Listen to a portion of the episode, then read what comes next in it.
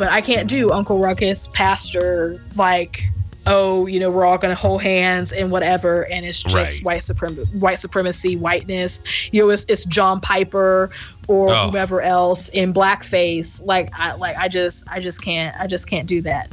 Um, see, I'm trying really hard not to give up on on church, like on being in church and going to church, but like, I'm also like, you know what? And sometimes I'm like, you know, forget it. I was gonna become like something and just and just go.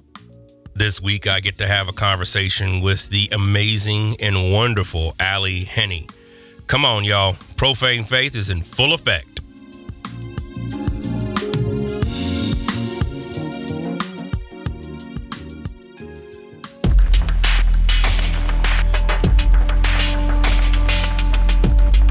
Jesus uttered these words 2,000 years ago. How are they going to beat ISIS? I don't think it's going to happen. But but he has these bizarre ideas about what Christianity stands for and what it means. Atomic bombs and the second coming of Jesus Christ. And when he does, you will no longer be a homosexual, but you will be a heterosexual. And that's what it means to be white. To say that you're standing on your own ground and standing on somebody else's, and then mystify the whole process. This is Profane Faith, a podcast that engages faith on the margins, faith that has been labeled profane, nonconformist, and or out there. We'll be exploring the intersections of the sacred, secular, and profane to find God. We won't be trying to answer difficult questions. Rather, we'll be engaging them and asking better ones regarding faith, race, gender, and religion. I'm your host, Daniel White Hodge. Hey, folks, how's it going? Here we go. Another week, another podcast episode. It's your host, the host with the most, uh, your boy Daniel White Hodge. Here we go. Profane Faith. Well, welcome back for another week, y'all. Um, wow, more crazy ass shit happening in the world, right? Have you gotten your dose of uh, Lysol and uh, Clorox? Uh, you know, it's, it's uh, you know the president's now saying we should inject ourselves, right? Uh, with with that, clean ourselves out. You know, clean clean our lungs out. And I know that's always a uh, a good thing, right? To clean our lungs out with Lysol. Uh, it's specifically what it was made for, right? oh my goodness. Um, are you feeling it yet? are you are you taking it in yet? Oh my goodness. I tell you, um, just when you think you couldn't get any more batshit crazier, uh, more bats show up and more shit just starts uh, piling on, and here we are, right? Um, oh my gosh, late April in the year 2020. Um, it's always difficult to uh, to think, you know, um, wow, here we are, you know, uh, our, our shut in orders. I don't know where you're at. Hopefully, you are safe. Hopefully, you don't have too much stuff going on that's that's uh, nasty or crazy. Um, but our shut in order uh, just got extended to May 30th. So we. Um, yeah, we are. Um, yeah, we're thinking like this. What's what's this going to mean? I, a couple of things came up this week, and uh, that were interesting for me.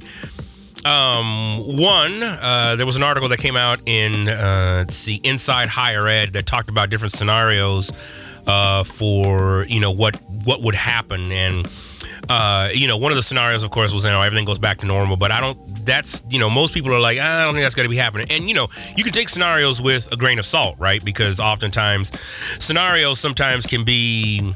Uh, you know, it can be misleading. They can they can get it wrong. You know, no one knows the future. Uh, this is a novel virus. This is not something anything we've seen. And, you know, but I think about my field in higher education uh, and what that would mean for. Um, you know, moving forward. Uh, a colleague of mine is um, getting a new job, and he just got notice today, as a matter of fact, that uh, his uh, as he's going into his new job, his salary will be reduced from what they agreed on in the original contract that he uh, signed up for, and. Um, you know, it sounds like that's starting to come down across the board. Um, I know a lot of people, right? We're hitting, you know, almost damn near 10% um, unemployment, some people have said, you know, it can get as bad as 39%. I've seen some numbers at 29, 18%, uh, you know, by the time this thing is all over. Uh, you know, it's hard to say, right? I mean, we're definitely back up at those crazy ass numbers we were a decade ago. And, you know, uh, it, it these things reveal a lot, right? It reveals um, exactly how we treat uh, minimum wage workers. Uh, you know, and these are things, by the way, if you've been paying attention, and I know most of y'all have, y'all my steady listeners on this podcast, uh, y'all are y'all y'all have been paying a lot of attention, um, and this is stuff people have been saying for decades, right? Um, about you know socioeconomics, class, race, um, access to medical care, uh, uh, access to education um, access to clean and healthy water, uh, and just in general, um, you know, your general health, right? I mean, when you think about the folks who are being affected by this, so you know, this virus reveals a lot of that. The sad thing is, is that you know, it's almost I always wonder, like theologically, like what does it really mean to be human in the species that you know because it seems like we repeat our mistakes often right? Um, we have a bible filled with uh, a lot of idiots that made mistakes right? Uh, um, you got um, different examples of people that have done just you know crazy ass shit in the bible and yet a lot of those things have been repeated. I brought up Achan last week. Um, you know, you think about David, right? David loved him some ass, and so he's gonna sell his boy out, put him on the front lines, right? Still a guy, you know, a guy after God's own heart, right? Uh, and then you know, then you got the Psalms that are written by you know this brother who's going off about dashing babies' heads against rocks and shit, man. So you know, you, you, it gets me to think a little bit like, okay, what what the hell is really going on, right? And those of us who've kind of pressed forward in some of this, you know, uh, in in terms of biblical archaeological research, I mean, it's it's it's fair to say that you know a lot of the stories, not a lot, but a fair amount of stories in the in the Bible, particularly prior to King David. Um, you know, were it's it's it's difficult to make a, an archaeological case for them, um, and, uh, and you know that's probably an episode I should probably do at some point, looking at you know Old Testament um, stories and narratives and using the patriarchs and matriarchs, um, you know, and I think you know one of the flaws that I think that the Bible makes right is that there is no inclusion of women as writers, um, and I think that's a pretty obvious thing there that you know we if we look at if the Bible were to be written now, I think about you know who would be included in the canon in that, who would be included uh, as writers. I would hope that we would be much more inclusive than who was represented, just in terms of gender, uh, you know, in the Bible and whatnot. And it wasn't like women weren't writing. Uh, there's plenty of evidence that women were writing, especially around Paul's time, right?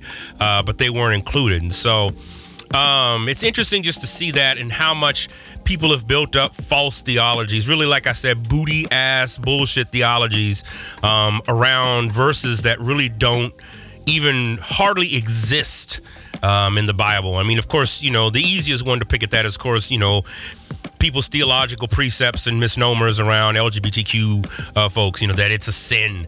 Um, that's probably one of the biggest, greatest errors, right, that's out there and stuff. And so I say all that to say, coming back to this COVID 19, right, we seem to have a Christianity built so much around money, individualism, uh, the self of self autonomy. Um, it seems like we still want, and when I say we, I say Christian Christianity today, and I should be probably be more specific. Uh, you know, evangelicalism in general still wants a singularized leader, and I think that's partly why Trump makes so much sense to a lot of people. Um, you know uh, because there is that singularized leadership perspective in there, you know, and he's playing them, right? We see that, right? We see that, um, you know, folks you know, it's just the stuff that he says, the stuff that he does, but he is saying things that have been at the tantamount of particularly conservative evangelical uh, uh, priorities for a long time, right? Abortion, filling, stacking the courts, particularly the Supreme Court. Um, God bless. Uh, y'all better be sending all the prayers to to the Bader, the Ginsburg, right, man? I'm telling you, old Ruth, boy, I tell you what, man, she she's looked like she's been dying for a while, man. So I'm hoping she holds on. But golly, can you imagine three um, uh, uh, seats that he would put in there, that um, just whoa my gosh, that would that would just be nonsense. So um, and you know I, I don't think they should be elected to to life anyway but you know that's again a different conversation and no one really asked me so there you go. Um, but again going back to this you know it's interesting just again to see you know people's perspectives on this. And you know you have some people say oh we're gonna make it through this we're gonna do it through it. I'm sure we will. I'm sure some of us will. Not everybody. Um, you know we got a friend whose uh, grandfather is not doing well. He probably he, he probably not even be might even be alive by the time this show goes to air. Um, Um, and you know, we see that, right? It's like we have hundreds of deaths every daily from COVID 19. And you have to ask, where is God in that? I mean, and I think these are great theological questions if what we believe is right this god that saves and heals and i think this is part of the digging into and a better understanding of where faith fits in in a time of crisis hence a theology of hopelessness or even just a theology of what what may come. Um, you know, I yeah.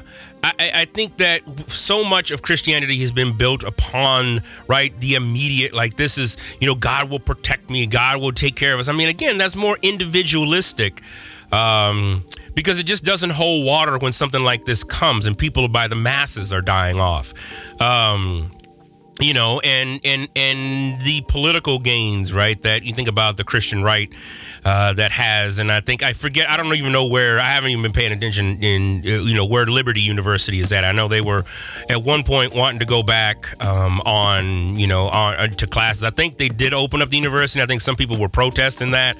Um, thank god i don't teach there. Um, you know and then then just the financial impact on small private you know christian universities right?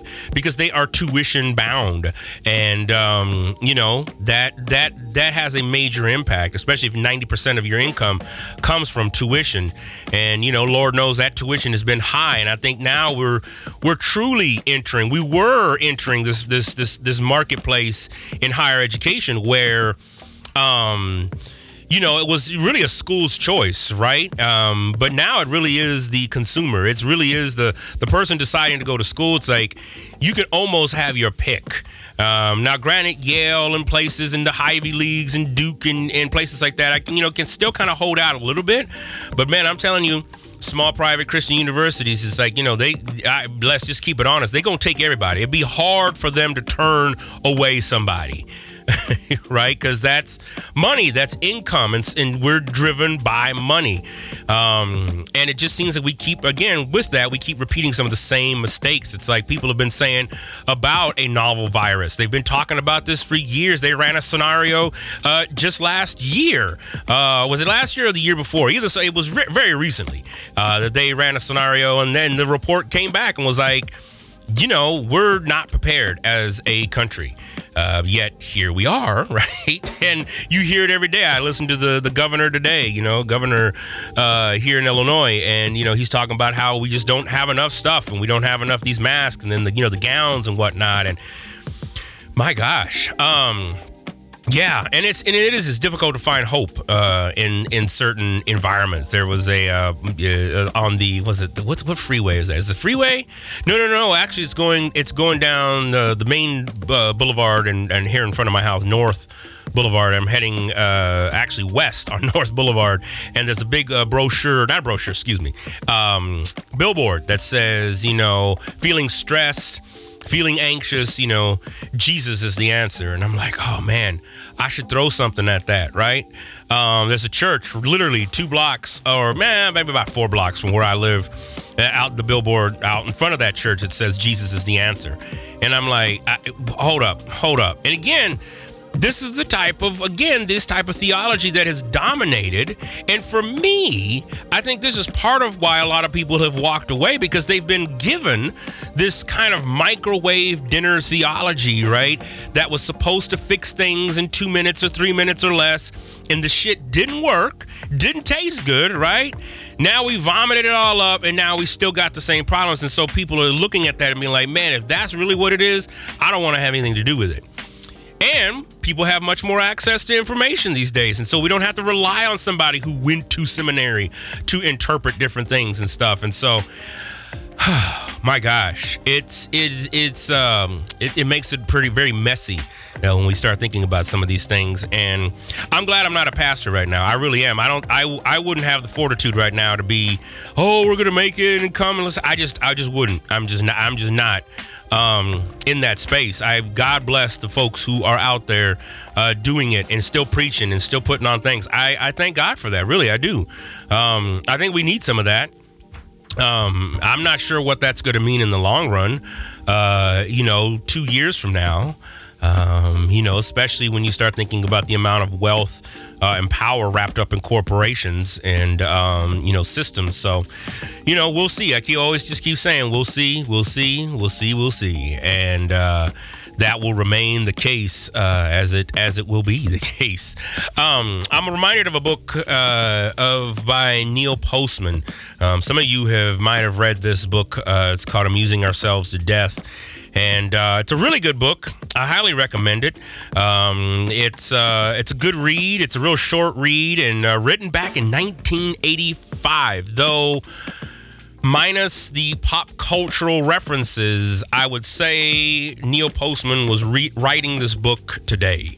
Um, in it, his essential thesis is that um, essentially just that we have amused ourselves um, you know, to death, and that as a as a result, we have you know we we've given ourselves over to tech. We've given ourselves over. Um, we've given ourselves over to the belief of what is celebrityism, what is uh, entertainment weekly, uh, what is the notion of being somebody popular, right? And I mean, I think, and I'm trying to crack some of this code. What does it mean with influencers? What does it mean with uh, folks, you know, when, even the, the, term influencer, what does that even mean? Because I honestly don't consider myself an influencer. If you're listening to this podcast, great. I'm glad. Maybe you're just here to hear Ally, our guest, or maybe you skipping over all this, right? Because that's the technology, right? You don't even got to hear my rant. It's just you can head right into the, you know, the show and stuff. But you know we've we've given ourselves to some of these things. And i ask what is the ultimate impact? Not that we should do away with everything but what is our what is our critical ingestion of things? How do we critique the things that we actually uh, take in? You know, I think the book is, is a work that aims to both explore complicated ideas and market itself to the general public. you know, the basic thesis of the book is that television has negatively, or really media has negatively affected the level of public discourse in contemporary America, and it, and it considers media in a larger context to achieve that. I think what Postman is trying to do, and particularly if you ever listen to him in any interviews, you know, he's trying to get us to essentially, you know, critically look at and, and say, if the news is coming to us and they're based off of ratings, okay, that's how those news, you know, those news organizations they make their money, their ratings does it behoove us then to ask why would they be presenting us something um, that is completely actually unbiased or at least as unbiased as possible if they are tied to money and ratings? For example you think about I remember, you know, when the first Gulf War happened, and I remember all the the um, the imagery that came out of CNN, that came out of a lot of all the major news corporations had some graphic about the you know the war in Iraq, the war you know in the Middle East, you know, and it was some you know explosion this, explosion, you know, all these things that are geared towards right getting your attention so that people can have viewership, people can have you know, and that translate even now followers right? If you have a lot of followers, if you have a lot of people coming to you, people want to pay you money for that. And again, in and of itself, that's not a bad thing.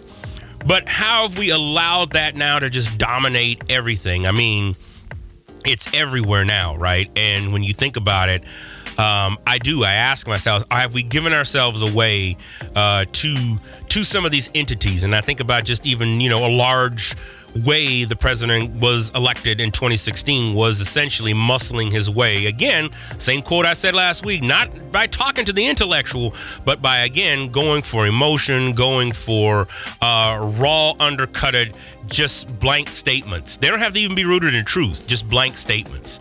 Uh, and so Neil talks about that, not necessarily about Trump per se, but gets at the tactics behind that, the rhetoric, uh, how those things come to fruition, and ultimately how we end up believing uh, some of these things. So, just some stuff to think about.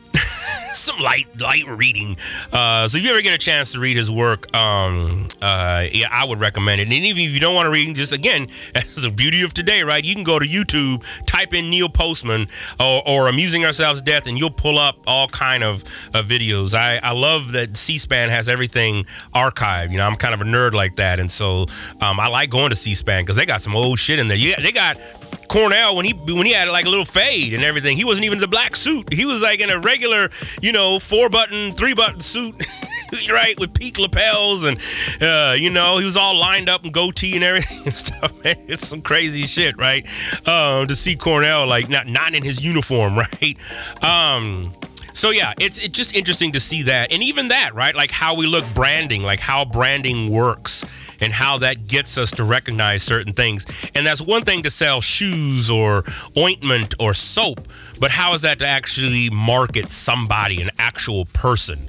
What is the difference between a person in reality and or a person on screen?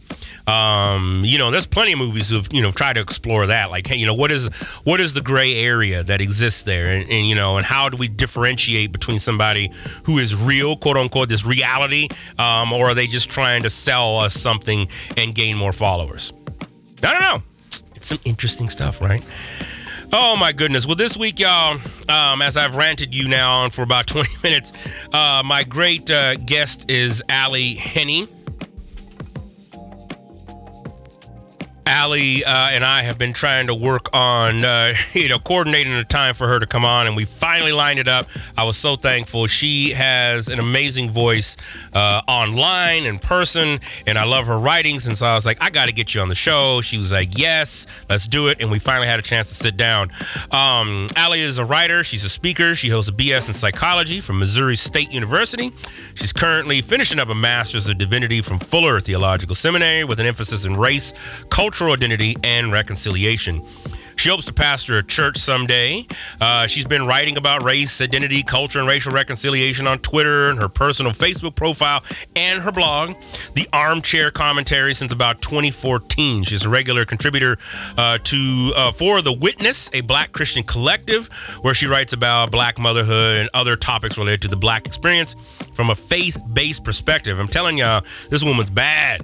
Uh, Ally has participated in several panels and facilitated discussions on America's race issue and has conducted numeral, numerous personal education and coaching sessions for individuals seeking to participate in racial uh, conciliation. Um, I've just appreciated her wit and her insight, um, and I was just thankful to have her on the show um, because she's a great mind. And uh, we, yo, we went in, we went in, broke some stuff down. Um, I'm sure you'll enjoy this conversation, and um, let's uh, let's continue to just again be critical about what we ingest and what we take in. I think it's important uh, to do that, and um, it's one of the reasons why I love the podcast medium because we can, you know, uh, I can put some stuff out there, and you know, uh, the audience is growing, but the the goal for me isn't the audience as, much as it is the content and the people that I bring on. And Ally is definitely one of those people. And I'm excited. She's going to be moving here to Chicago. So I'm excited to have her here in the neighborhood, so to speak, and um, have her a little closer. Maybe, hopefully, once this thing is lifted, we can do some stuff and partner together. Y'all, stay safe. Stay away from the Lysol um, and Clorox. Um, don't ingest uh, any ammonia. Um, that'll kill you, regardless of what the uh, president, so called president of the United States, says. Be safe, y'all. Take care. Check out this conversation and enjoy it. Peace. All right, folks. Well, welcome back to another episode of Profane Faith. As you know, we always have top notch guests on here, and I am excited to have Ally Henny on the show today. Ally, thank you for coming on. Well, thank you for having me. I really appreciate being have the opportunity to be on here. Yeah, no, I've been wanting to for a while. I follow you on Twitter, uh, and I was like, I got to get this woman on the show at some point. And so I, I just, I'm, I'm excited to, to have you and finally get a chance just to, to, to talk things up. Um, well, for the viewers and whatnot, it, you know, if you wouldn't mind sharing, you know, what's what's been happening in your life from from birth to now. Wow. So yeah, that's a, that's a really super like long and that that would that could be like a mini series. Um, but let's yes. see. So. Uh, like you said, my name is Ally. I am a native Missourian. I was oh. born and pretty much raised um, in Missouri. There was a brief time that I lived in New Mexico because uh, okay. uh, my dad was Air Force, and so um, for most of my life he was actually stationed in Missouri, and then he was stationed in Arkansas, and so we kind of had a house, um, a house that we rented down in Arkansas, and so uh, my mom would drive back and forth, and then he was stationed in Turkey for a while before the before the uh, Persian Gulf War, and then during the Persian Gulf War, and then after he got back from the war, we got stationed in New Mexico. So I okay. was there um, for about nine months, and then whenever my parents got divorced, we moved back to Missouri. So I had been uh, grew up in West Central Missouri, um, a little bit outside of uh, Kansas City. Uh, Kansas City is in Missouri. A lot of people think that Kansas City is in Kansas, and Kansas City is, I guess, in Kansas a little bit. There is a Kansas City, Kansas, but it's this whole convoluted Missouri thing. But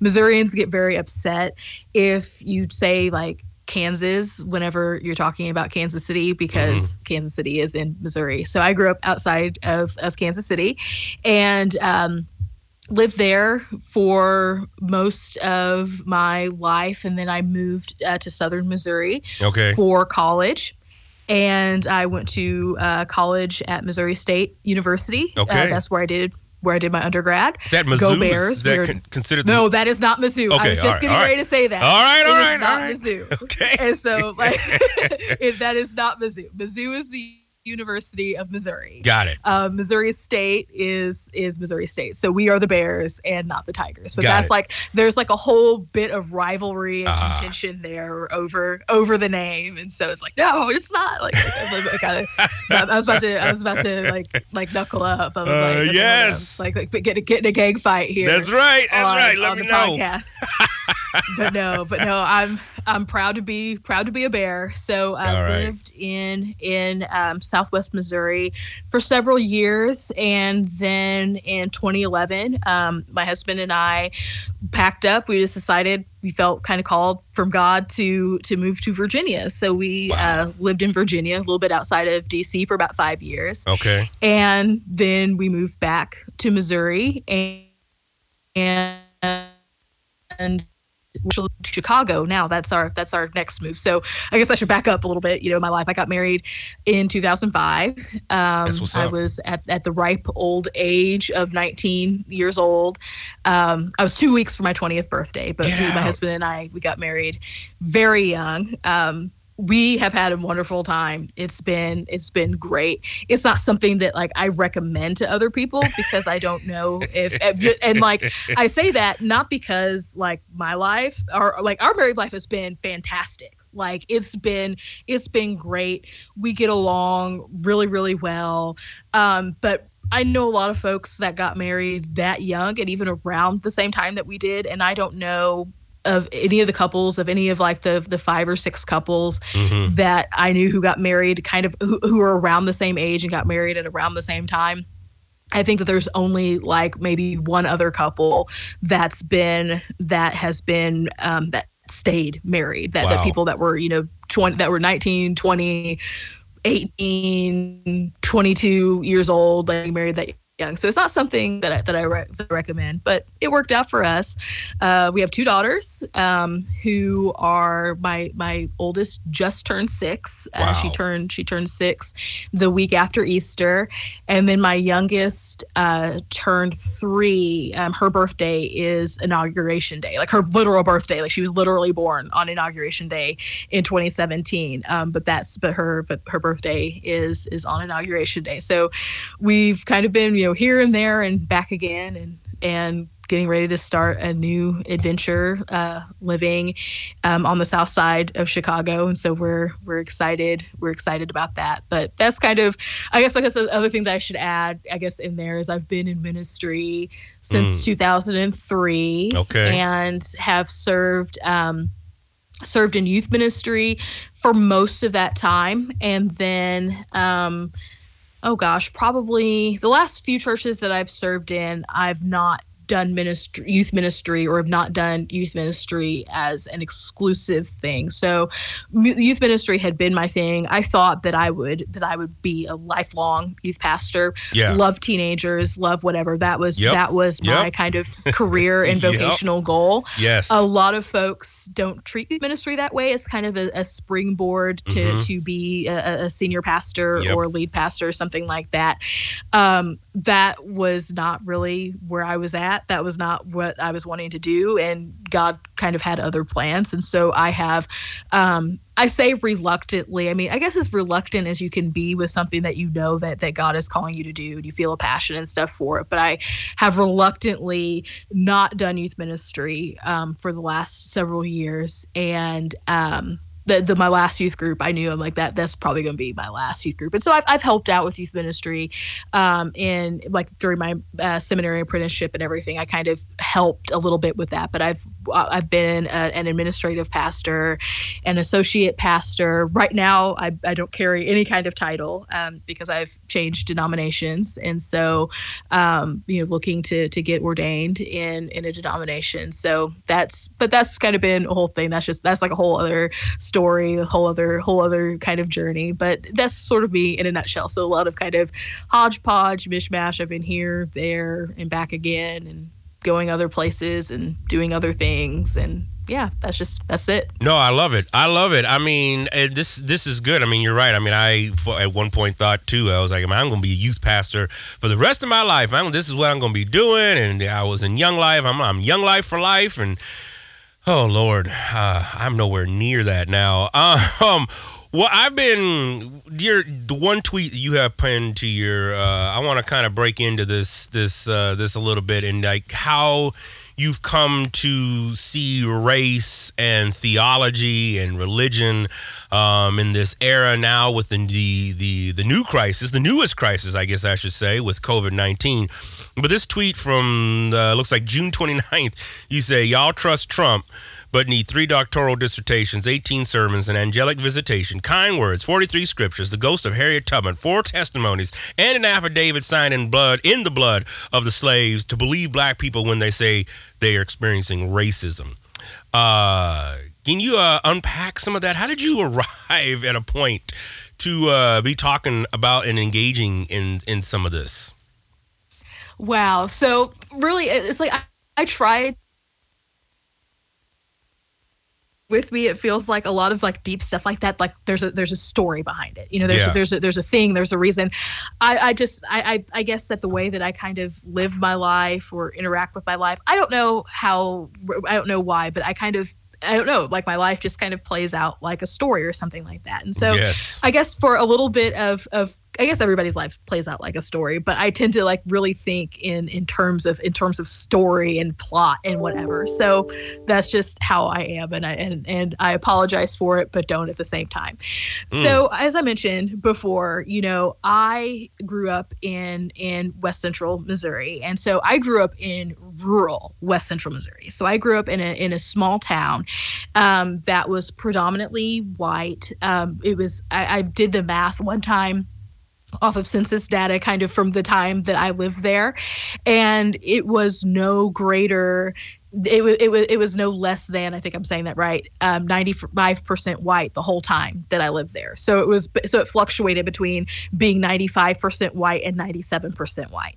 So there was a black community in this town that I grew up in, and there were and in some of the surrounding towns there there would be uh, there there are small kind of black communities. So I think that that there were maybe like you know close to 200 black people maybe 300 black people. I'm not sure. Maybe that just might be minorities in general. I can't i can't remember right now. But anyway we grew up had a had a black community went to went to a black church black people because of segregation the, the legacy of segregation rather. Um, there was a there was a black park there was a, a, part of town that a lot of the black people lived in. So you know there were there were two different streets that a lot of us um, lived on and my grandma lived on one of those streets. And and my grandma helped raise me so I was at my grandma's house all the time. And so you know we we lived in this little kind of enclave of blackness. But then outside of that enclave of black blackness was the rest of the world. And so the rest of the world was white for me. You know, my school was white. Everything that I was involved in at any point, there was eh, besides besides church and things that were directly like for the black community, there was white people there. And um, a lot of times I was the only black. Uh, there's a, there's a scene in the movie Philadelphia with um, Denzel Washington and, and Tom Hanks where Denzel's character talks about how he was the only black. And he keeps on saying the only black, the only black, the only black. And I remember watching that movie as an adult and mm. feeling and really resonating with that scene where, where where Denzel's character is basically talking about you know, how how he he was the only black and so he had, he felt all this pressure to succeed and to excel and blah blah blah blah blah. And so that was really where i was at. You know i my mom um, she is a professor at a university in in missouri and um, she teaches uh, communication disorders um, for most of my life. She was a she was a speech pathologist working in the schools and everything. Wow. so my mom um, my mom was was able to break out of a out of a general generational cycle of poverty that had been in my family since slavery. And that is a whole other story. It's, it's really it was just a miracle that there was a, that there was a high school counselor that recognized that she was smart. She graduated second in her high school class. He actually brought her ty- brought his typewriter to my mom's house in the projects there in our little town because our little town wow. had projects. Of course it did because um, that was where they, they tore down houses that black people lived in to build the projects to mm-hmm. put us all in. Um, so the the counselor brought the typewriter to his to her house in the projects and helped her apply for for college and helped her apply for scholarships and all this other type of stuff. So my mom was able to go to college, and so my mom b- broke a generational cycle of poverty. But even within that, um, a lot of my family at various points in my life was still was still in some of that that cycle of poverty and still in um, you know the the crack epidemic like hit my family in some ways. Like there was just it was just a lot that was going on in our little town at that at that time, and so uh, somehow, you know, because I, I think because of, of, some of the privilege that I had, because my mom was somebody that had a graduate level degree. She had she had her master's degree um, at a time when to practice speech pathology you didn't need a master's degree. Okay. But she had a master's degree and was just there, and and so I was able to to kind of stand on her shoulders a little bit and excel academically and to be in all these different spaces where it was where it was white people only, and I became just really acutely aware. Uh, I, I grew up in my culture. I grew up you know, understanding race and, and how race was construed and, and all that other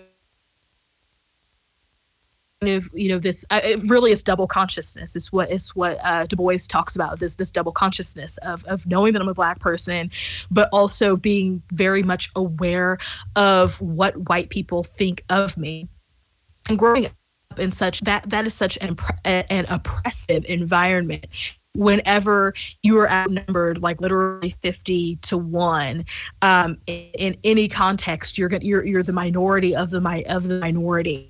And you develop a lot of kind of defense mechanisms or, yeah. or coping mechanisms. Yeah. And and one of my things was because you know I, I was your respectability politics. I was one of I was one of the respectable blacks. You know my my my mom wasn't one of the ones that was that was strung out on crack. You know my my members of my family weren't ones that were weren't, weren't they they were professionals. You know they I have I have nurses in my family. My mom was able um her, my mom was able to kind of she my, my aunts and stuff did this on their own, but she was able I think to to kind of influence and inspire them um, to to become to become nurses and go to nursing school to to to you know get their GEDs to do all these other different things. And so we kind of came from like kind of one of the quote unquote good families okay. in in town. And so there was this so with that, but but I say you know we were one of the good families, but it, it, it was just it was it was a it was a whole thing. It was a it was a whole kind of kind of mixed mixed bag of how people of how people perceive my family versus kind of where we came from. And so um and so we just you know it, it, was it was very oppressive in the sense of being hyper aware of I am representing black people at all times in all spaces and like the other and so like some of the other people in my in my community who were who were greatly oppressed and greatly disadvantaged because of systemic racism um it, I, I, felt the weight of having to represent that and having to represent them and having to represent um, having to represent uh, give out positive images of blackness. And not that my not that my friends not that my peers weren't doing that but because some of them weren't able to code switch yeah. you know weren't able weren't able to, to to code switch didn't didn't know to code switch. Um i was I, I knew to code switch. I knew how to code switch. That was that was my way of life was was code switching. And so i was afforded a lot of a lot of opportunities and stuff that other people didn't have. And so i say all that to say to, to kind of you get get to get to the question that I kind of always had this hyper awareness of my blackness and this hyper awareness of of what of what came with it like i don't have a moment where it was just like oh and then i realized i was black it was like I just always somehow knew that that that that, that what what blackness was and what it and what it came with. I mean, nigger was one of the first words that I learned that I learned how to read, and so mm. like I like I just this was something that that was just that's just always had been had been in me. So then kind of in, in contrasting that with being kind of in some of these white contexts um, you know my, my high school sweetheart that i that i married um, is is a white man. And and so being in this space of of being fully aware of my blackness but still being in these spaces that are white something that you know, i talk about the the code switching thing. One thing that i realized is i still like i you know, i code switched with my husband for a long time. I say for a long time, like in our relationship, we have, you dated like I think you know two years of high school, but, but not very long after we married, I realized like you know I feel like really super uptight on this dude, and I don't know why, and so I realized it's like it's because I can't I can't I don't feel like I can express myself. And it mm. wasn't anything that he was doing. It wasn't anything that he was saying. I mean, he he understood.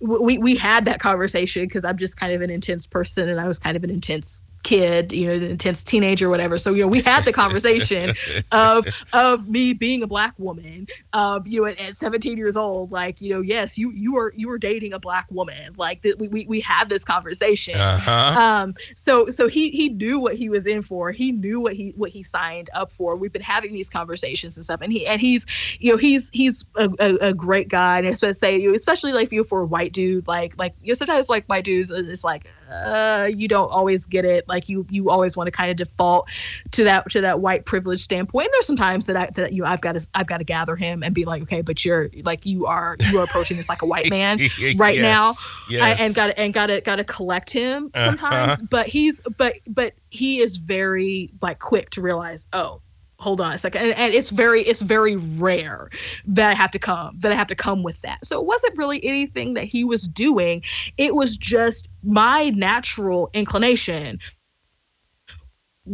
was comfortable got a way that the white man can understand gotta like whatever and so i realized like i can't like i can't do that i can't do that like at home like i'm yeah. at home this is my this is my home i'm in the most intimate this, this is the most intimate relationship that i could possibly have like i've got to be able to be my full authentic self so I just sat with my husband. I was like, look, like, I have got to be able to talk the way that I talk. And you've got to, and he's just like, Uh, okay like not really fully understanding. So there's so there's been times where i've had to like you explore where, where, i've said things and it's like you know so i have to say okay like like i'm just gonna express myself and i'll kind of try to translate it for you. And so over time, he's learned he's learned the different words and stuff, the different regionalisms and and colloquialisms and different even different things. You know, even like within a family, you might have like a dialect, and that's how black families are. You know, we have we might, we have, might have like words that we just make up for something, or, or kind of inside jokes that kind of become a way to communicate stuff because that's just how black people. That's just that's just how we are. So over time, you know, we've been married for 15 years in June, and we've been together um, for about 18 years. Um, so over time, you know, he's he's definitely has has acclimated and has and has learned some of those some of those things. But I but I just you know, I say all that to, to to make the point that I've always been just hyper aware of my blackness and also hyper aware of how whiteness interact interacts with my blackness and how it affects my body in space and how mm. it affects how I how I live and the decisions that I make and the and the choices that I make. Uh, so, for instance, you know, I don't I don't go to the mall. I mean, I guess nobody's going to the mall right now uh, with coronavirus, but but before that, like I, I didn't go to the mall in my in, in where I live because I got tired of going to the mall and getting followed around. I got tired of feeling mm. of feeling you know suspect and and suspicious whenever whenever I'm just you know trying to buy a bra or something. You know, so like. Right it's like it's like you know i'm not here to steal anything like i just i just like literally need underwear like it's like it's gonna be okay um right. but like like it just uh, so I've so I've always been hyper aware of that. So then contrast that with then you know I grew up in the black church, but then um, you know ending up in some predominantly white or trying to be multi ethnic worship spaces, and that wasn't that that was just something that just kind of I won't you know go too deep into that, not because I don't want to, but just you know, for the sake of time.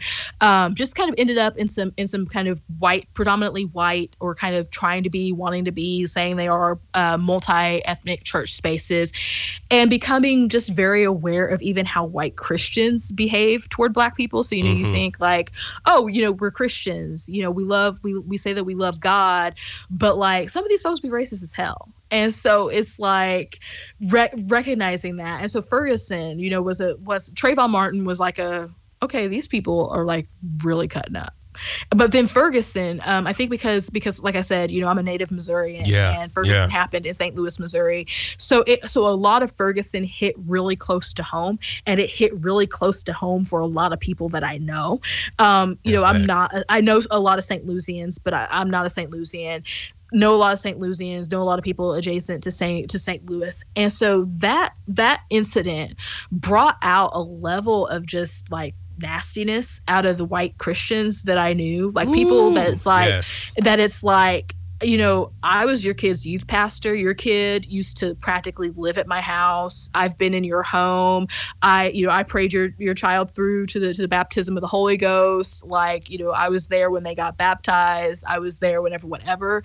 And y'all are just being like super racist. It's right. like it's like as if, you know, some people would claim me to be, you know, that like their black friend or whatever. People who would probably be like, oh yeah, right. oh yeah, you know, you know, oh yeah, she she my black friend. Like some of those people, people whose homes I've been in, it's like it didn't even matter. Like, you know, I remember like one of my best friends in high school, like one of my one of my best guy friends in high school, just like seeing stuff that it's just like, man, it, it, it's it, like it's hurt. Like it's it's hurt to see just how people how people act, and so where with racism, even though being hyper aware of it, you I I always kind of try to kind of make kind of play it into a joke or kind of try to play it into into irony or kind of try to play it into all these other types of things or even try to even though I was hyper aware of it, like saying the things but then like being like, "Oh my gosh, I've got to I've got to like cater to white people's comfort and try to make because that because like I said, whenever you grow up in an oppressive in, in, in, an in an oppressive environment like what I grew up in,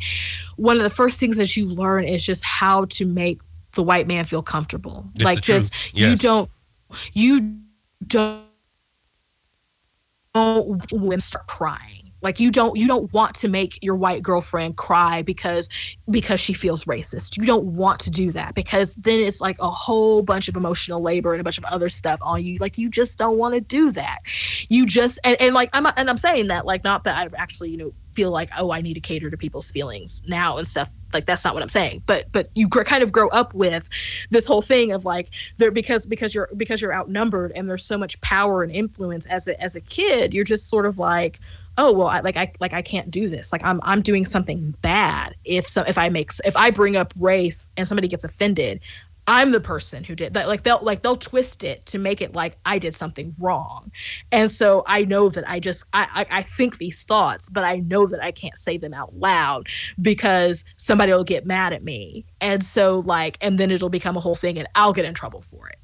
Um, so like whenever you you come up in that, like you start you you think about you think that way, and so as as an adult, and thankfully I'm thankful that that that God and I really attribute it to to God was able to to kind of break down some of those things early for me. So so very early in my 20s so then whenever so whenever ferguson came around i think i was like you know 29 um, whenever whenever ferguson happened that whenever it got to that point it was mm-hmm. just like you know what? Like i like i cannot cater to y'all's feelings. Like it just it just that like that was really a tipping point to me for me where it's like, you know, I I've tried to to kind of talk around race or I would bring up there would be times that I would bring up things like i would bring up you know uh, like uh, to my friends you know hey like I, like i'm getting followed around at the mall and people would always just like oh that's not what's happening or oh you know blah blah blah blah and it's like but I know like what's happening.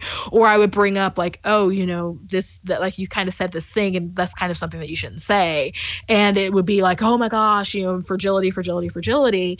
And whenever Ferguson happened, you know, I, I took kind of this posture at first of trying to educate white people and trying to help them to understand, but I just realized like they don't care. Like yeah. that's that's horrible to say. I think a lot of people you would be offended, be like, not all white people, but that's just but just at the end of the day, white people don't care like you mm. like like they like they don't like the ones who do care care because they have skin either a they have skin in the game so like people who like um people who and a lot of people who are married interracially like a lot of especially like white women married to black men they really don't care. Like just like that's like that's kind of weird but but they'll they'll only care insofar as you know like i'm a mama and it affects my kids. But like then they but, but then they they aren't raising their kids to like understand race or whatever and so it's just more of kind of like a get a, a get out of jail free card for racism for them.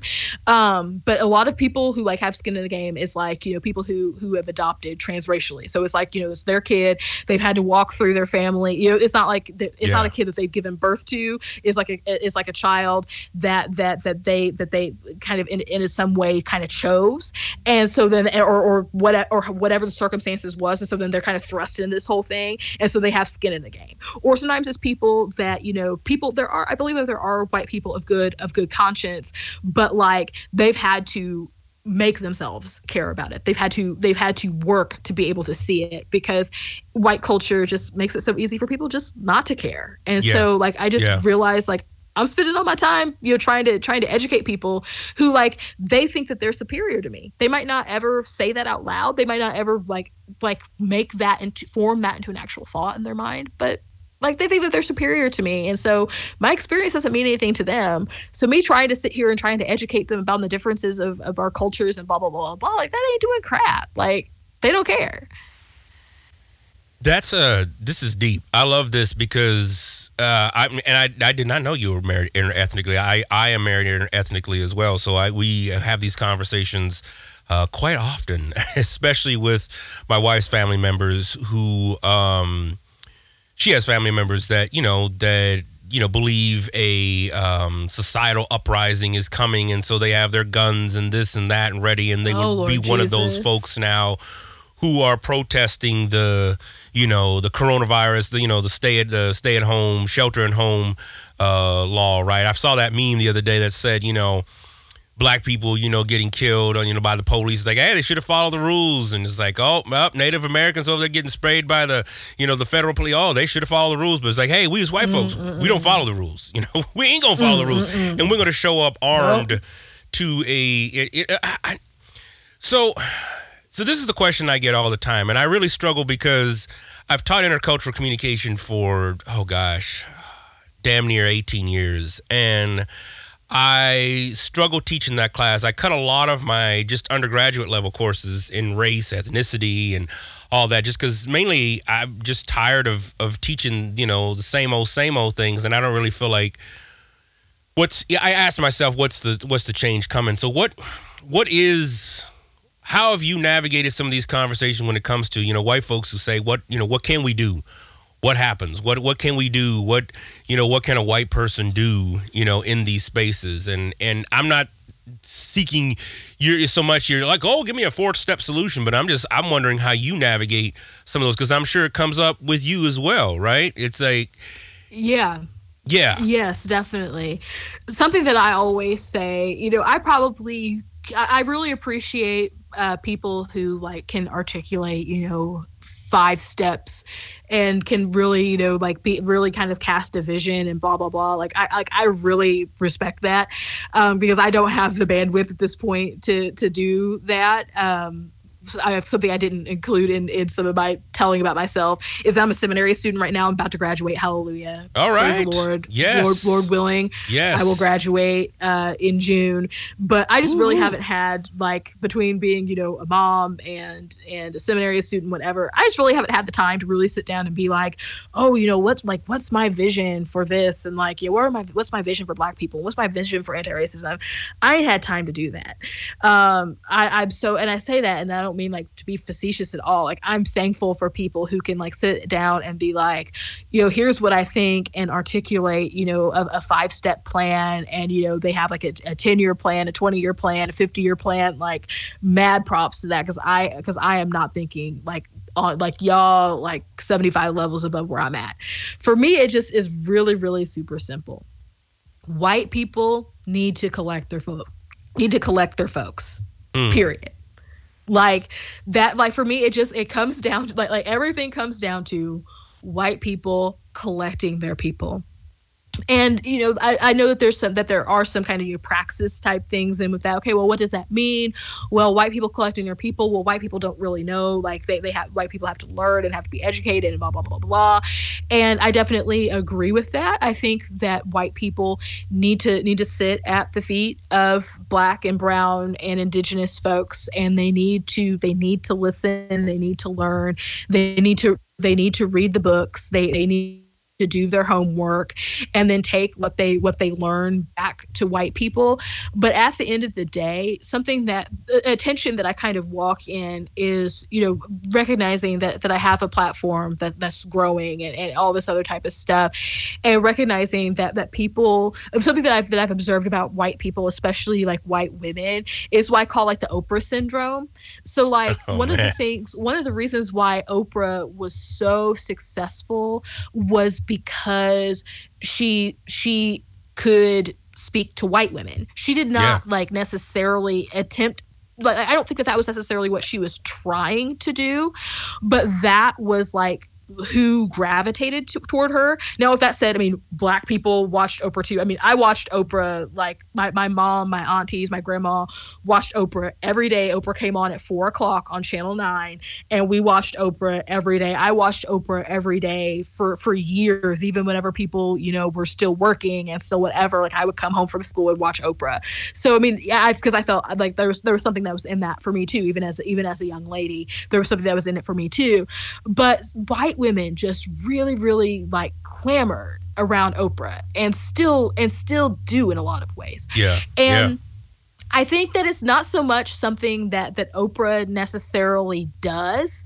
Um, except that in like kind of the in the in the talk show landscape kind of at her time she was kind of providing a space of how to make yourself better. Here are some things that you can do. So she was kind of like a magazine but on tv so so you know white women like yeah, they, they read cosmo and allure right. and all this other type of stuff.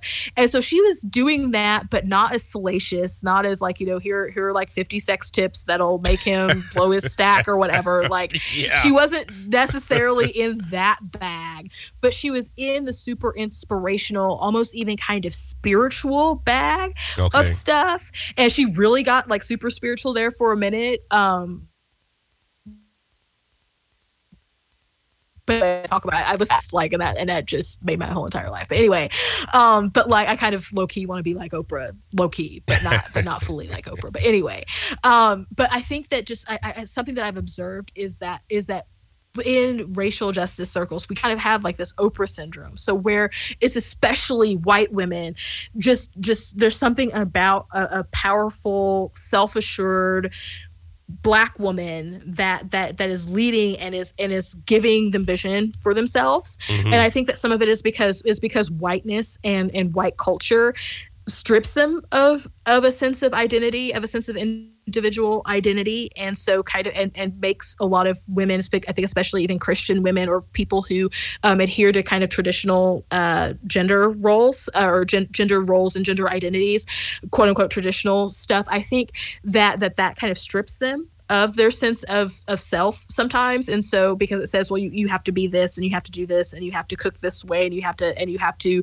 be this type of wife and you have to be this type of person that that for because black women don't fit into anybody's mold in that respect we kind of have to we, we kind of come out and and if we're and if we're and if we're out there and we're and we're loud enough and we're and we got a platform enough we kind of seem like unicorns to them a little bit. And so it's like oh you know come here. Like like like it's always you know we kind of become like like the it's like the magical Negro trope too in a kind of way that it's like I need you to sh- to help show me what's already inside of me. And so I think that in racial justice circles, like that that's a big thing is where white people, white women especially, look to black people, especially black women, and I and I think that it's important that they do, but it kind of becomes like this this this weird kind of exchange where it's like you know, tell me everything that there is, oh, anti-racist guru, and like, you know, you know, show me how to not be racist. And I'm just here like, just don't be racist.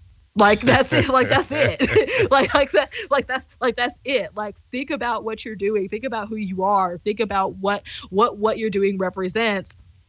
And if there's something that doesn't seem right about it, don't do it. And if it's something that that elevates people, that that that that that's that's that's good, that that's that's that's positive, that's whatever, do that thing. So, you know, my my whole thing is just collect your people and like that that's really that's really you know, all I can all I can say is n- learn to do what's learn what's right and then do it.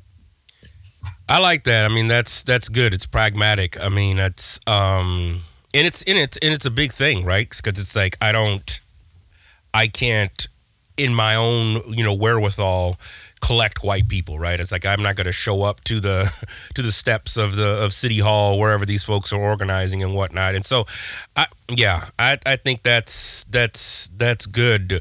What and how have you just how have you dealt with this this virus stuff and the whole COVID nineteen and you know, we're starting to see numbers now of just, you know, the folks who were affected the most by this, right? It's like, you know, we're seeing we're, we're seeing what a lot of us have known for a long time, right? The inequalities in healthcare, um, the, the you know how the virus attacks, you know, and goes after folks, and so you know those of course are you know folks you know who typically are black, and I mean we see these numbers and stuff, and so how have you? navigated some of these conversations? What are your thoughts on this? I mean uh yeah. You know, this virus has really been an exposer and for me it's kind of like it, it's like a big kind of I told you so moment for marginalized people.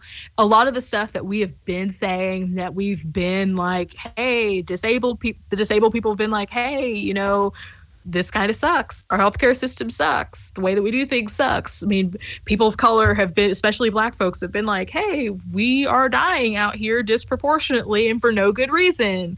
And people just haven't believed us. And now, like with this virus, it's like we are being, we are every single system everything that that has been just laid bare. I mean, like it just the, the problems with our economy, the problems with our healthcare system, problems with with our education system, virtually every system that exists in our culture is has been affected by this and has been laid bare. And some of the some of the systemic inequalities are are really really really super being exposed by it. And so I think that that's that this is really kind of a, a critical moment.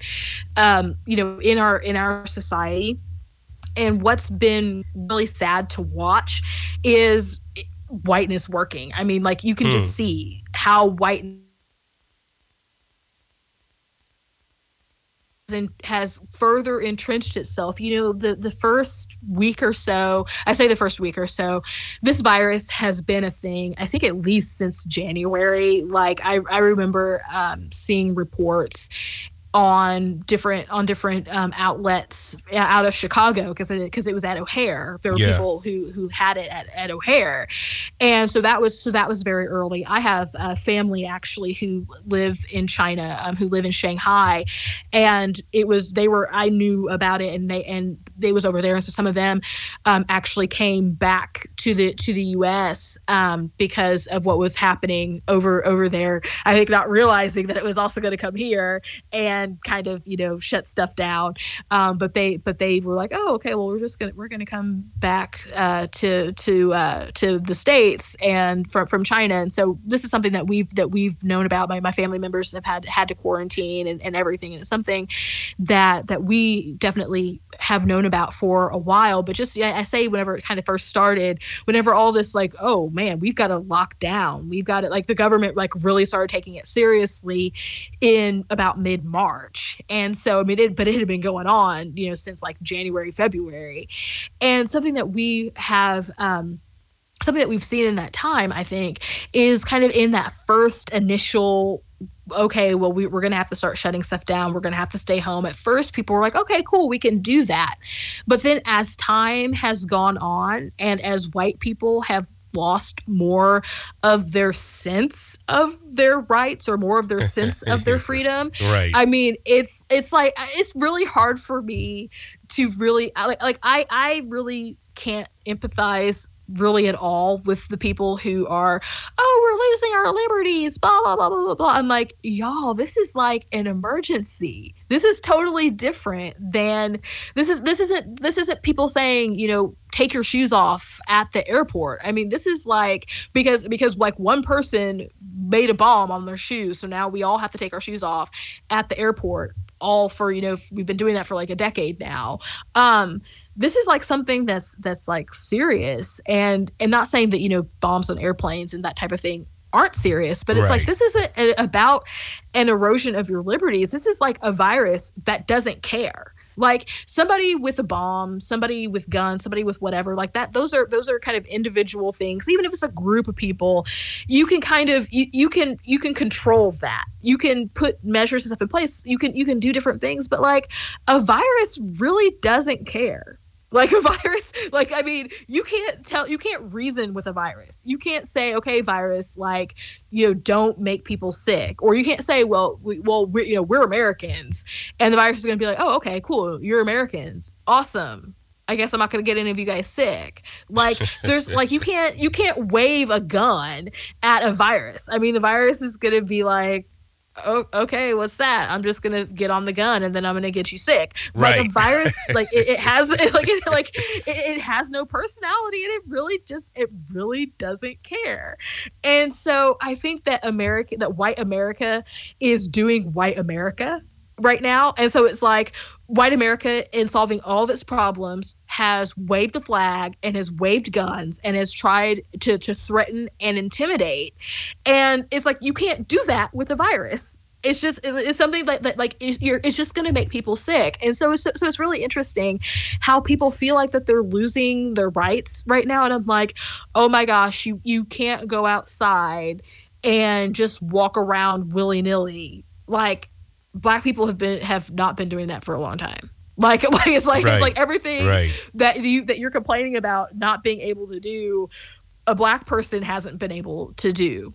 Or like and if it's like whether that's like currently or even in history, it's like you can't just go over to somebody's house and be in somebody's neighborhood and whatever because because you'll be you'll get in trouble for it. Well, I mean, like black people have lived that reality before people monitoring what you do in the store and and how you're behaving in the in the store. Well i mean black people like we've we, we live that whenever there's whenever there's not a pandemic. And i say that and yes it's definitely heightened. It's definitely wider spread. It's definitely um, maybe a little bit more austere in terms of how some of these things are being are being implemented.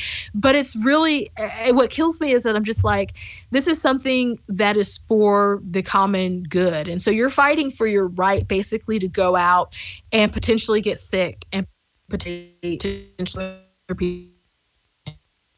people. And it's like it's like it's hard for me to even like form the words or form logic because to me it's just it's like it because I mean I mean you know how black people are. We're just like oh the conditions are dangerous. Okay, well we're gonna stay home. Like right. we're not gonna you know we're oh that like that's like like black like that's just we're, we're just like we're, we're black people are are risk averse in that type of respect. A lot of uh, collectively, it's like, oh, is it going to be? So we're the people that somebody's running.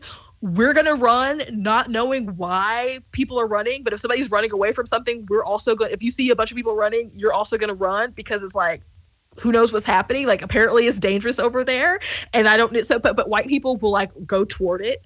Black people are like oh there's a tornado. I mean i will go and like look and see where the tornado is because sometimes like there's there's a tornado sirens is going off and it's like there's not a tornado. Right. the tornado sirens are just or just like there's not a tornado anywhere near me it's just somewhere in the county so like i will go out and look. But for the most part black people will be like oh there's a tornado. Okay well you know what? I'm gonna get in the basement white people will be like, here, let me get out my camera and film this. And so like there's just like I think that there's cultural differences in in approaching thing in, in, approaching situations that are risky. And so i don't mean to you know dichotomize it necessarily in that type of way because i mean there are white people that are like okay you need to keep your behind at home. But white people i think that that that as a collective it's like well yeah there's risk but i'm willing but but it's a risk that i'm willing to take where I think that a lot of people from marginalized groups are like, yeah, there's a risk. And like, that risk could affect me it could affect other people. But white people just think of themselves like as individuals. And so it's just like this this like really kind of weird it's just it's, it's interesting to see how like rugged american individualism plays out because people want to go and get a haircut. And i'm just like but what about the collective good? But but people don't care about the collective good. It's like well i want to be able to do what i want to do. And so i can take precautions and i can do what i can do to stay safe. But it's like but that's not how but like that's not how it works. And so it's like you know but i and, and so dr phil and dr oz oh, said man. blah blah blah yeah. or dr drew pinsky said or whatever or you know like i've seen like chiropractors be on facebook live it's like you're not an epidemiologist.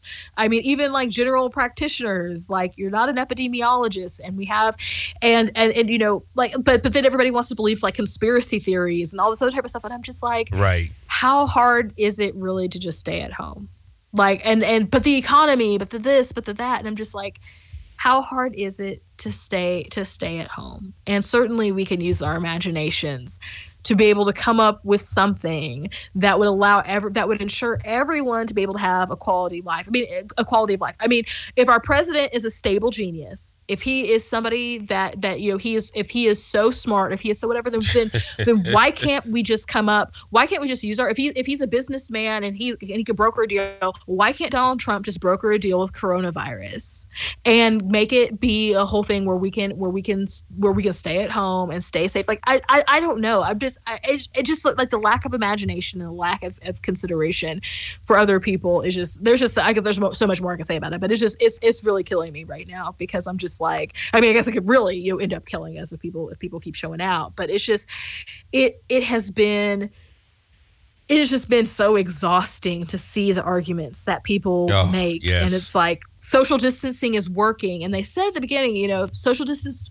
social distancing works, if it works, then it's going to look like it was completely unnecessary and it's going to look like we overreacted.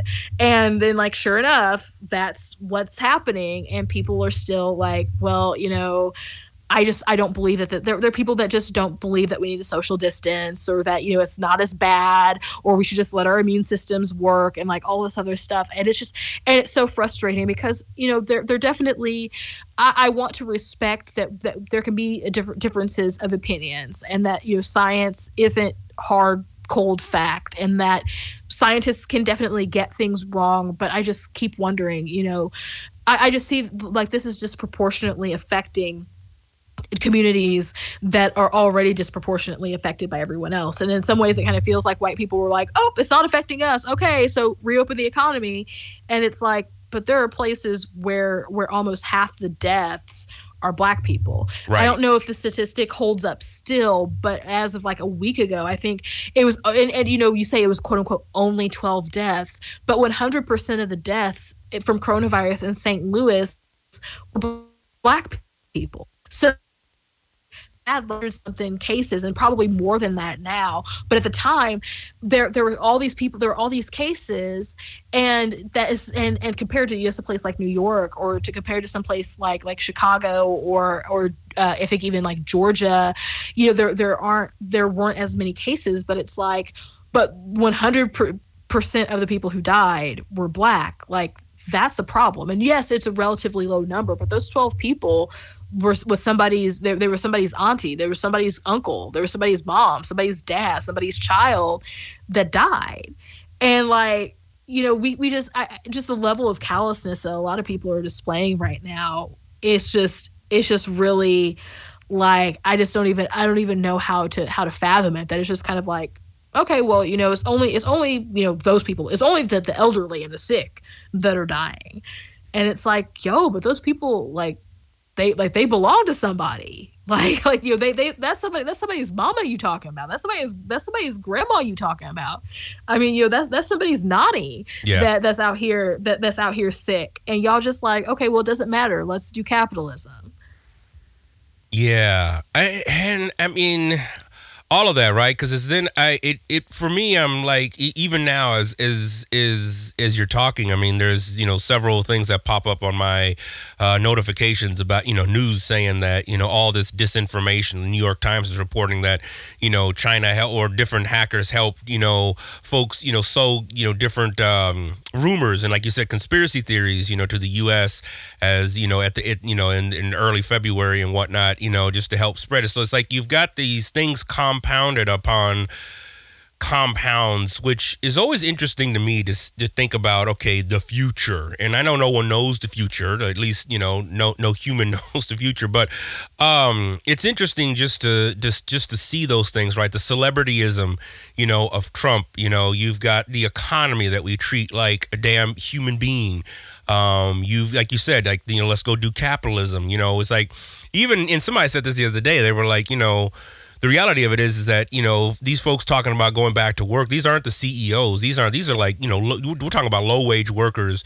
You know you can rest mm-hmm. assured that people who have the money will still be in their condos or their yachts, still sheltered in place and stuff. And so we're also seeing just the the cracks, the major cracks, not even the cracks, just the damn fault lines that exist in the in our healthcare system and who can who has access to that, how they get treated, all those implicit biases that that come out. I'm just like, wow, man, this is there's some crazy shit that's that that that's it popping is. off. It is. It is. It's something you I saw something assigned uh yesterday that said something like work over welfare so, white supremacy has convinced poor white people that it is that it is more noble that it makes them a better person and even like Christians spout this nonsense that it makes them a better person to go and work at a job that is dangerous for a CEO who really, really actually doesn't give a damn about you. And because that's more noble than receiving assistance from the government. Like the level of pride, the level of of hubris that's in that. Yeah. And a lot of times, you know, people look at like, oh, but you know, they want their pride. They want their pride in in in a good hard day's work. But that whole American dream of working your of working yourself to the bone for capitalism, for some fleeting thing of you might become a millionaire someday, or you might have this or that someday, like that is oppressive. And I think I can't say black people as a whole because we have you know we black folks. I mean, we have black capitalists. We have black people. They're like, well, if y'all just work, you know, you you know, grind the, the the grind and hustle folks that like, well, you know, I'm out here grinding still in the virus. Like, it's like whatever, hush, right, hero, please. But like, we we we we, def- we definitely have that. We definitely have that. But I think that that just as a as a collective, we have done this black people have done this we have we have been worked to to death literally in our in our history and we've seen it not really get us anywhere. So i so i think that a lot of us are hesitant to jump back into the system because the system wasn't benefiting us because we can because we clearly see that the system of capitalism doesn't benefit us. We clearly see that yes i can work 80 hours a week and can get all this over as much as the CEO. But whiteness has convinced a lot of these white people that all they have to do is just is just keep working hard and whatever. And so to take to take welfare to take to take assistance from somebody that is something i think that honestly for a lot of them they don't want to do it because it would it would make them it would put them in the same category as a lot of the marginalized people that they that they make fun of so to take well, mm. I mean, hmm. at the end of the day, we have white people. I see it a lot where white folks will judge, and a lot of times they're judging us. They're judging black and brown folks, um, but they even judge one another over. Well, you know, the person is in the welfare line, or they're or they're in the the line at Walmart, and they're and they're buying all this stuff with their EBT card, and and they have an iPhone and they're getting steak and they're getting this and that with their EBT card. And here I am working hard and I don't get anything and I don't get the same, but I'm working hard. And like there's this whole, there's this whole kind of backward thinking about the people who receive assistance. And there's this kind of, there's just this myth. There's these, there's a lot of these myths.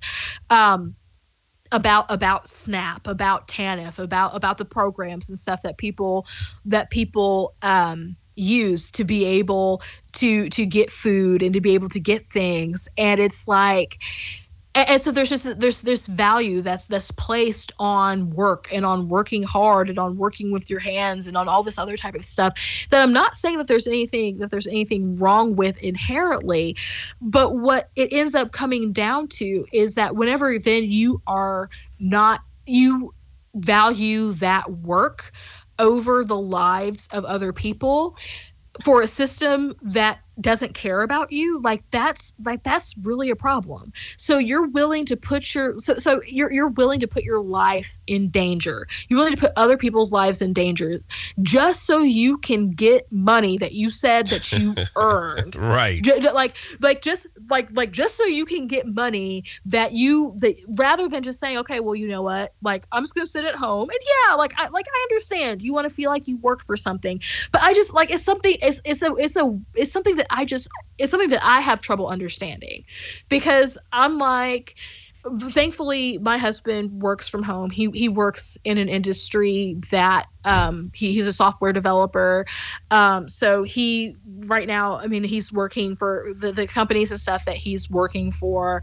Um they're they're essential companies like they're they're, they're different they're different companies and stuff that that, that, are, that are essential to the operation of this nation in many yeah. ways. And yeah. so we've been very fortunate we've just been we've been incredibly fortunate that that so far um, his work hasn't his work hasn't slowed down. He's been able to work from home.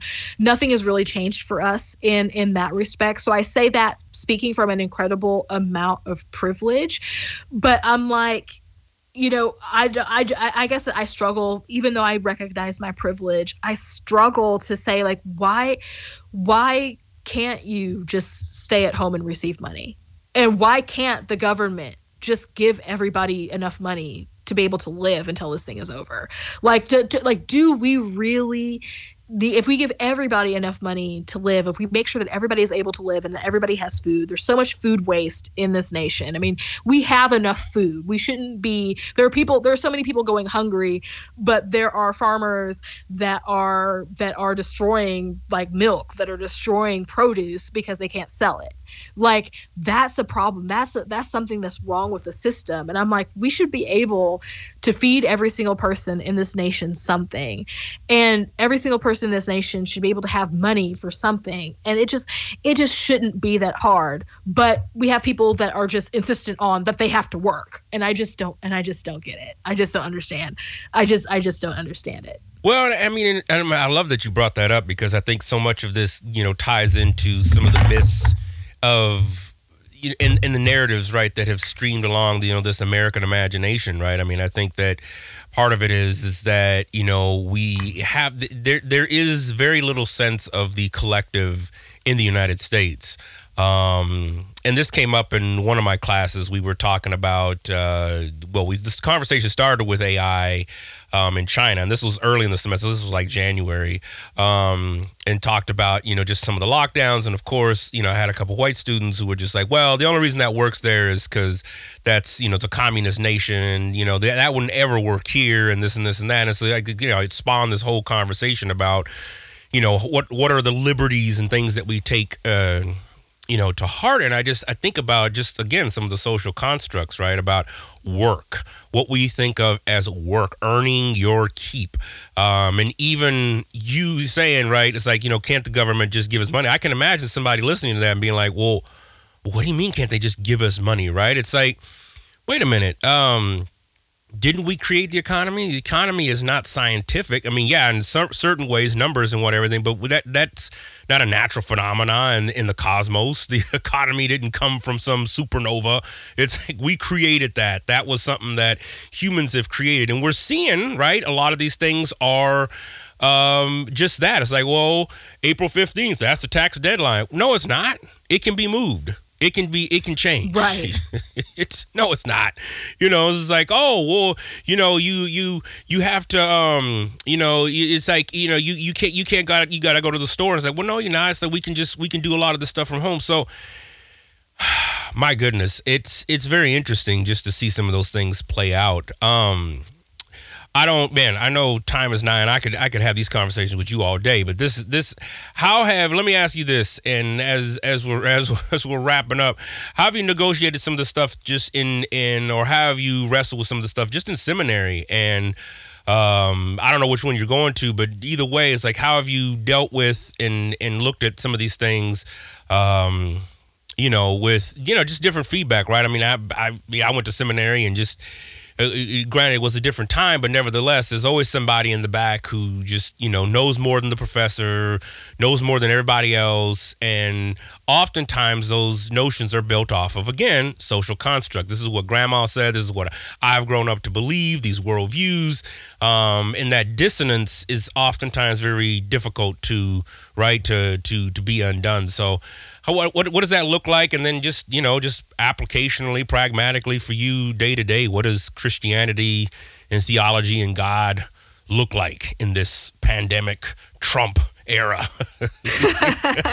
It's a it's a whole thing definitely. So i am doing my seminary education online. I'll actually have my whole entire uh, master of divinity have achieved that on with online classes. And so being in the online construct um, is it being in the online environment is definitely a little bit different than being in seated in seated classes. There's a lot that i like about it. There's a lot that's different uh, about that. Even just i think pedagogically it's just there's just so much that's, that's different about it. And so being in that that that that that environment where a lot of our interaction with our classmates is through forum posts. And so it's much different. Reading forum posts is, is a lot different than a class discussion. Yeah. um, because because when as you're as you're reading forum posts and stuff you definitely you get to you get to kind of parse things out and you get to kind of you think about it a little bit more a little bit critically and a little bit more reflectively i think.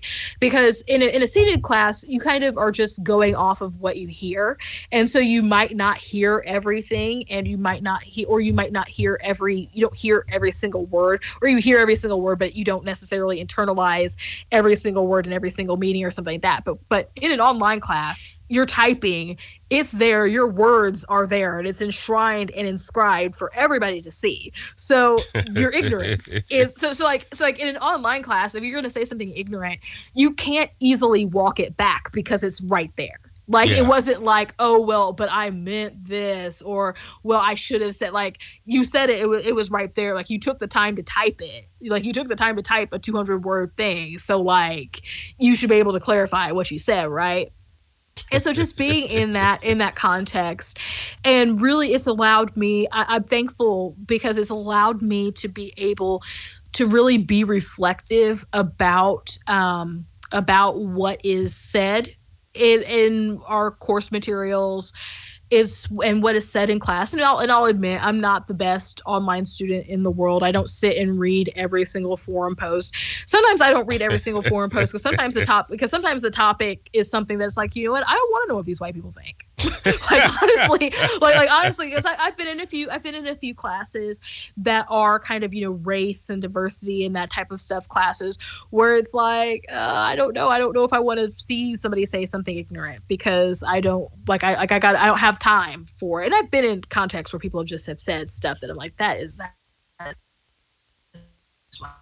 Really like all right but you just that was ignorant um you know but, but of course you have to be kind so i don't say those things i'm just like i'm just not going to respond to that because i can't respond to it and and be a christian at the same time so not going to respond um so i don't have the option i have the option to not respond to it but not but really like being able to to navigate and think about what is being said and what is being presented because um, the, seminary that I go to is very, very, very white. They they are trying to be diverse. God bless them. They're they're trying to hire diverse faculties. You know, some of the students, some of the black students, even you know, at, at my institution, have have protested. We've had different protests. Have had different things going on because there's just there's there's a lot that the institution says that it is and says that it wants to be, but isn't really uh, doing in the way that they that they need to be doing, but they are definitely you know taking some steps, and um, it, it's kind of been a, it's been a little bit of a mixed experience because I've as I've gotten exposed to a lot of things, a lot of uh, different types of thought than I maybe would have um, had I not had I not pursued a degree or had I pursued a degree perhaps at, at, at another institution, I, uh, I I think that I've been exposed to a lot of different thought and a lot of whatever, but then at the same time, still having to deal with white supremacy. And I think about you know dealing with white supremacy, just in Christianity in in general here in America. I think that there is a lot that there's there's a lot of it that is just shrouded in white supremacy. Yes. And I think that that's even true even in in the black church. Um, you know, I, I, mentioned you know growing up in the black church, and, and I look back, and I and I see where you know we definitely authentically black, definitely whatever. But I think that seeing the the effects of white supremacy and seeing how white supremacy um, affects uh, uh, different churches and stuff. And actually, you know, I just had a conversation with one of my professors last night about uh, a particular denomination where you know there's there a particular black denomination where there's a lot of kind of anti-intellectualism or kind of a lot of not you know not wanting to qu- kind of question the church authority and blah blah blah blah blah blah. And you know, for me, like really recognizing how that is a function of white supremacy, even in a, in a denomination where every single leader, every single person is is black. How we can enact white supremacy with one another. So there's really not anything.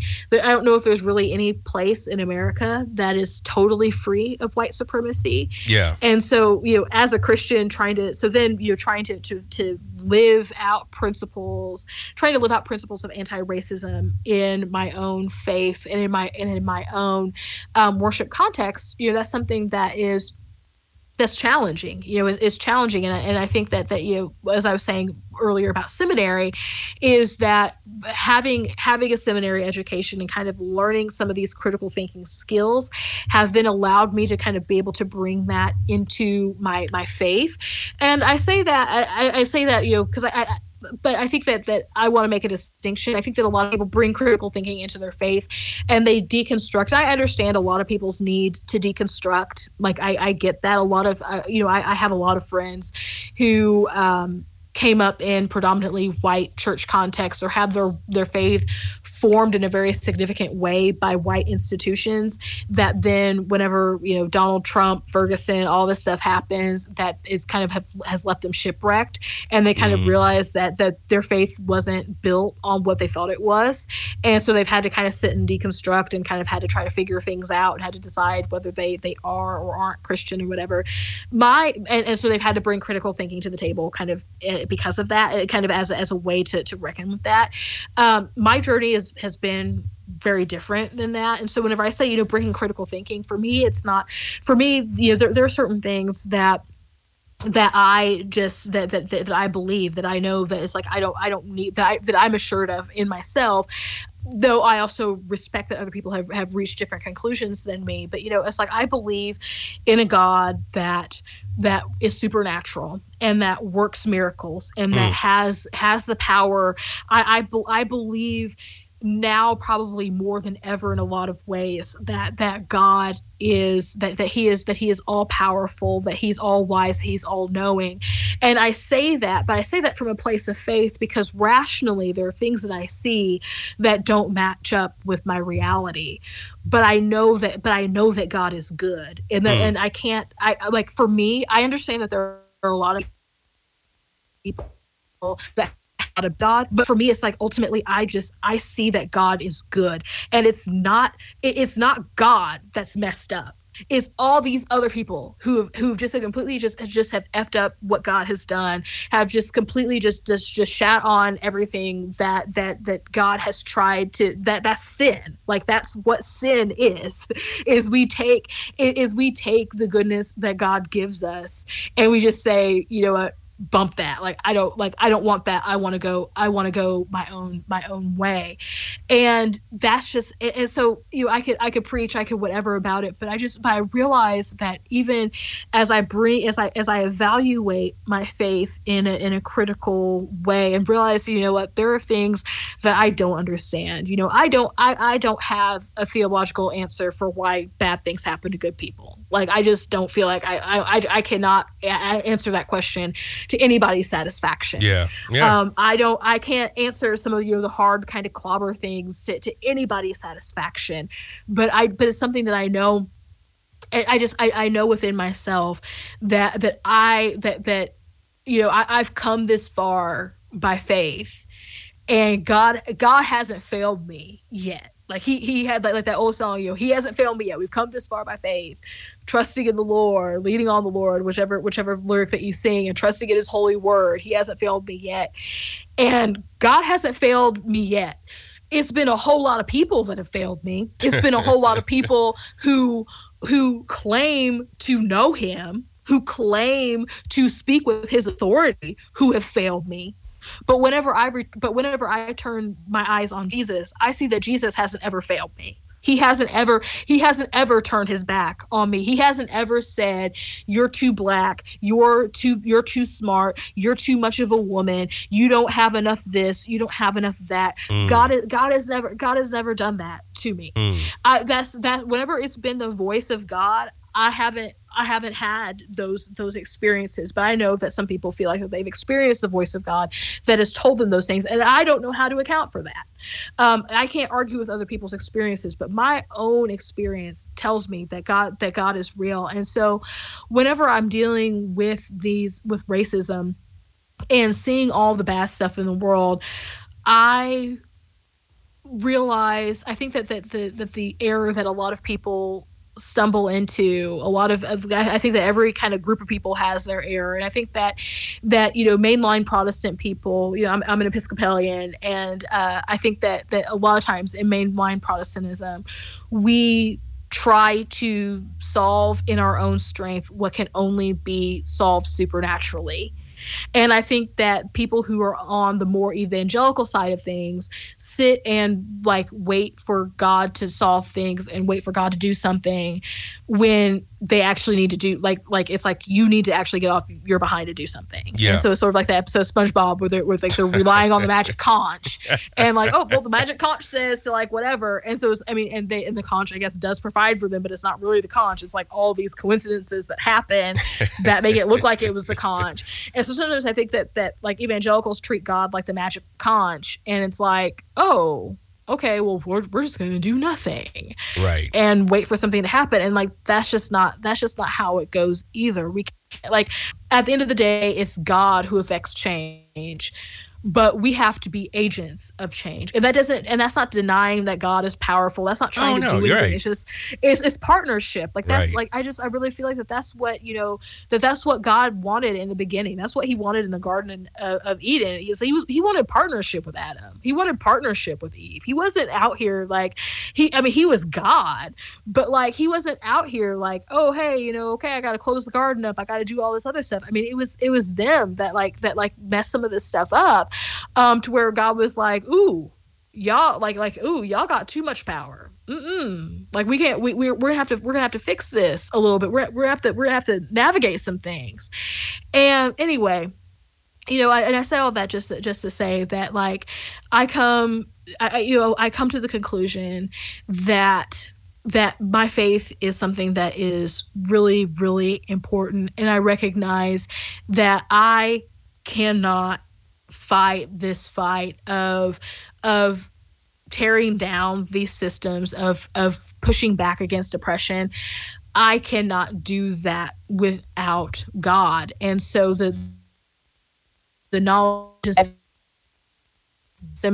is divine knowledge is is knowledge is is is a divine ability. And not saying that i'm that i'm god but saying that god has given me the ability to be able to discern to to be able to to to read and to understand and to analyze and to break things down and to and to build things back up. But but like i recognize that i can't do that on my own strength that that there mm. that I uh, there there are times you know, in my in my own work that I have felt that I felt tired that I've said you know I can't I can't write anything. I don't have anything to say. And I've typed and the words have come. There have been times whenever I've been scheduled to preach and I've been scheduled to preach a message about justice and I don't know what I'm going to say. I don't know what passage I'm going to use. And the Holy Spirit will breathe something to me and I'm like, well, okay, I don't see how this is going to go. And then it, and then it goes. And so, mm. you know, it's so, so, so walking with the Lord, I try, I try to walk closely with the Lord. And so just the, the way that this all kind of, kind of works for me is it's, is I realize like, like I can't, I can't do it because whenever Ally tries to do it, whenever Ally tries to do it in her own power and in her own strength, I end up, I end up tired and frustrated and and mad and angry and whatever but whenever Ally tries to do it and and allowing God to have his way I, I, still end up tired I still end up frustrated there are times that I that I'm still mad but the difference is is that I have peace wow Wow, wow, wow. Ally, this is this has been amazing. I have th- thoroughly been blessed. I appreciate you taking the time to to come out and break some things down. This is this is great. And like I said, I think for at least for me, this is just a start. I'd love to get you back on at another point as well. But thank you so much uh, for taking. Yeah, I would love out. to come on again. Thank you. Yeah, thank you. no, this is this is this is great. I mean, because it's like.